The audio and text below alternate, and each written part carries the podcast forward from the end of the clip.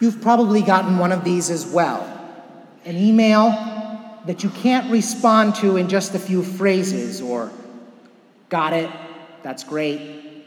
And perhaps you sit down and you start to begin responding to that email and then realize, oh, this is going to take a half hour.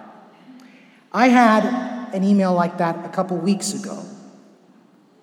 This person wrote me and said, Dear Father Brigida, I just had a few questions regarding the Trinity. So I want to thank this person because they're giving me the opportunity for the last couple weeks to prepare for this homily. And I told them actually, I said, I'm going to record my homily so you can listen to that. The Trinity is the central mystery of our faith Father, Son, and Holy Spirit. And of course, it's also your patronal feast day. The triune God who rules in heaven and yet is intimately involved in our everyday lives. The person who sent me this email asked, first of all, how can Jesus be the Son of God, but also God? Also, Jesus always claims to be the Son of God throughout the Bible. So, why do we call him God as well? So, in order to understand the Trinity better, I'm going to try to answer, begin to answer. We can't really do it in the space of a homily, but to begin to answer that question. In John's Gospel, in the 10th chapter, he says, I and the Father are one. Jesus says, I and the Father are one. Very famous bishop in a commentary on Scripture, Archbishop Fulton Sheen, said that in the Greek, that word for one is neuter. Jesus isn't saying that, hey, the Father's just a different mask that I put on at one age and the Son's another mask I put on at a different time. But the oneness that he's talking about is their essence, their substance. The Father and I are one in our substance. God is one and God is three.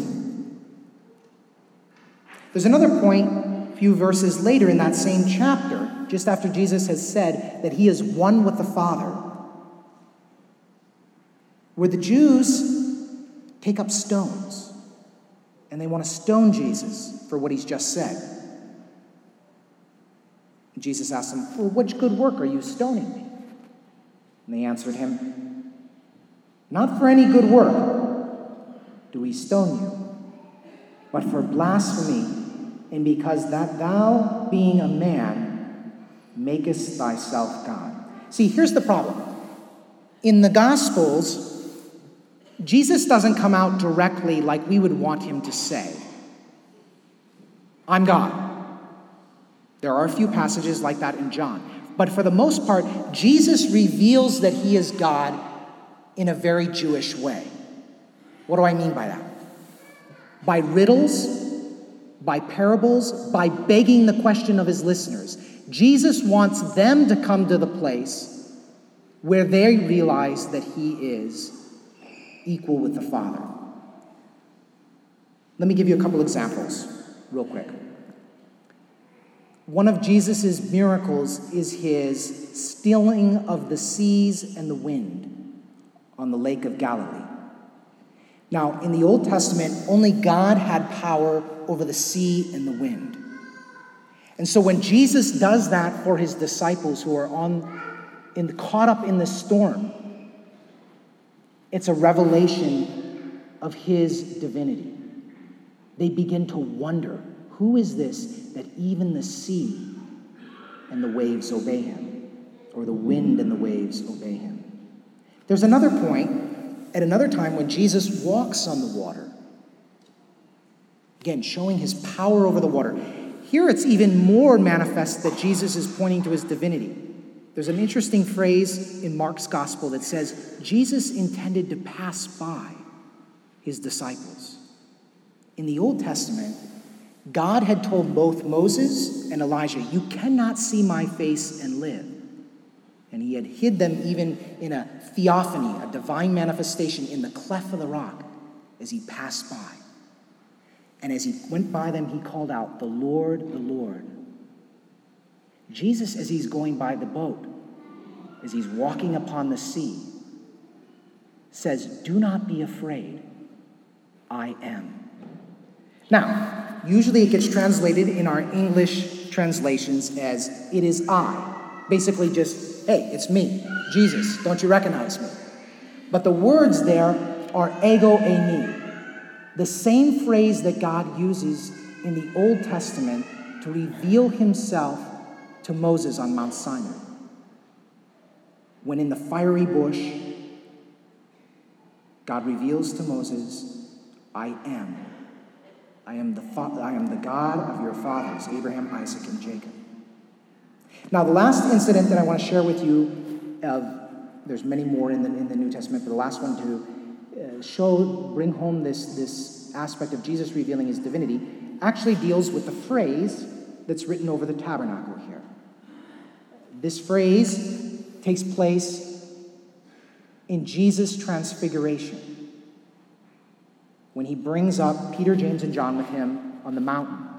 And it says that in the gospel that his clothes became dazzling white, as no fuller no bleach on earth could make them. Well, who appears with him? The two great men of the Old Testament represent the law and the prophets. Moses and Elijah, the two who had the great manifestations of God's divinity. They appear with him. A cloud comes down upon the mountain. And then the phrase that you have here Hic est filius meus dilectus, in quo mihi bene complacuit ipsum audite. This is my beloved Son, or this is my Son, my beloved, in whom I am well pleased. Listen to him. It's a similar phrase to what is uttered when Jesus is baptized. So there we have another one. Jesus' baptism is a revelation of the Trinity where the Spirit is seen coming down upon him as well.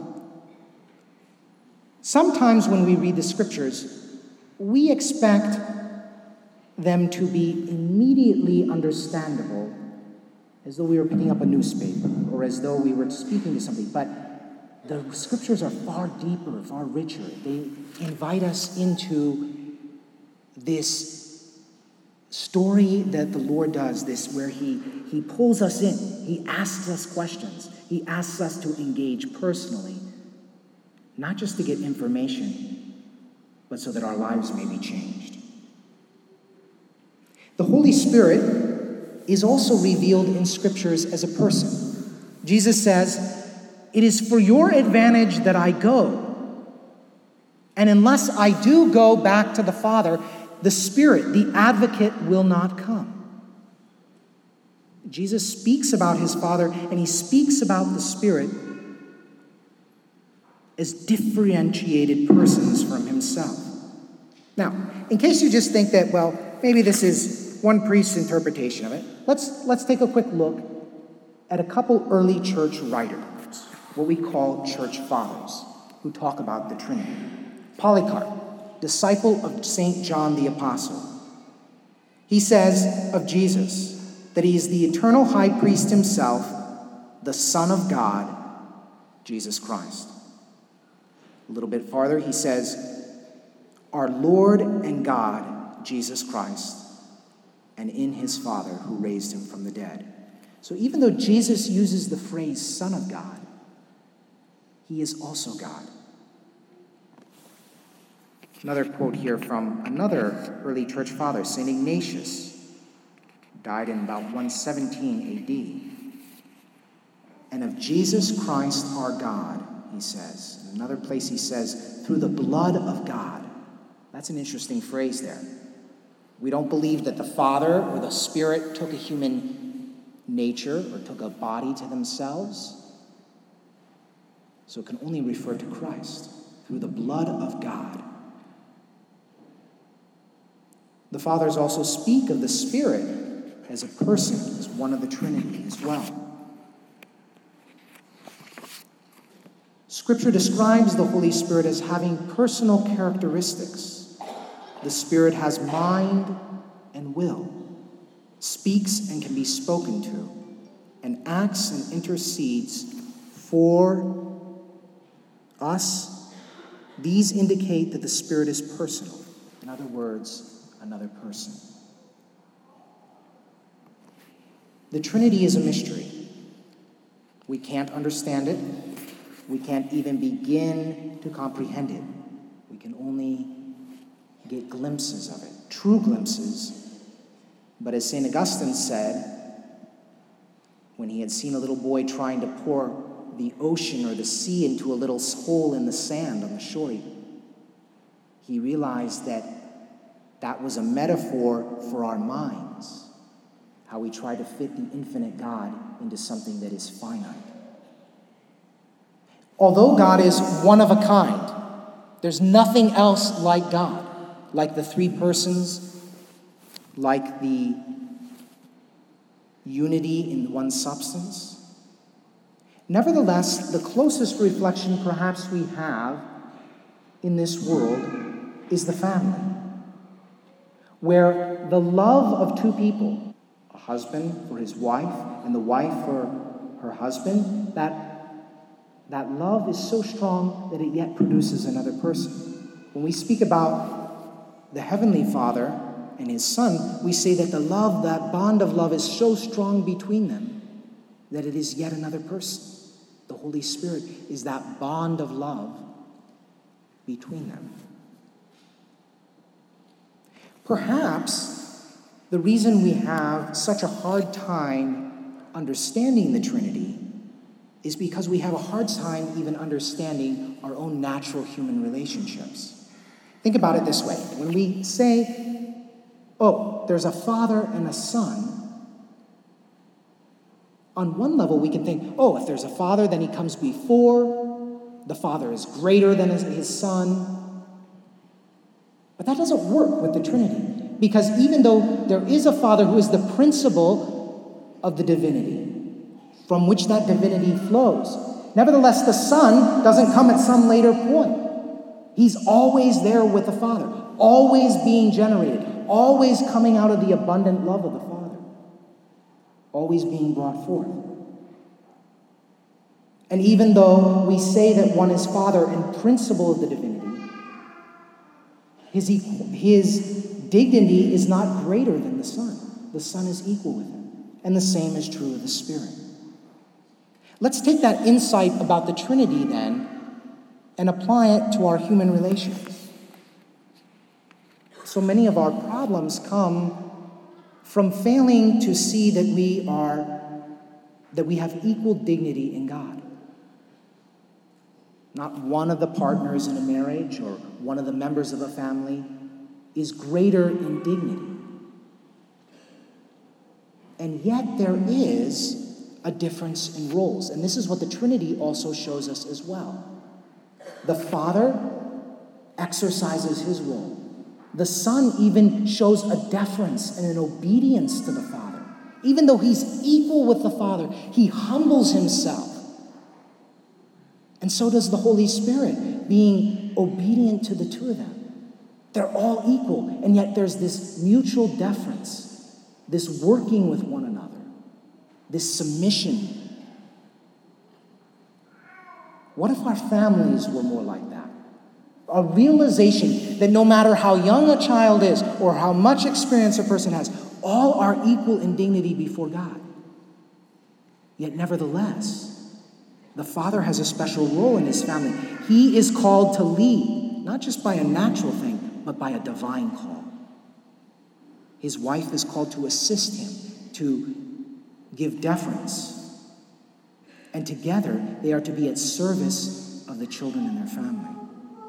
The Trinity, therefore, reveals in its inner life what we are supposed to be as family. Let us, therefore, before this mystery, bow down. Let us prostrate ourselves as the apostles did in the boat when Jesus revealed his divine nature. Let us say, O most holy Trinity, Father, Son, and Holy Spirit, I adore you profoundly. May the Holy Trinity teach us what it means to be human and to be children of God.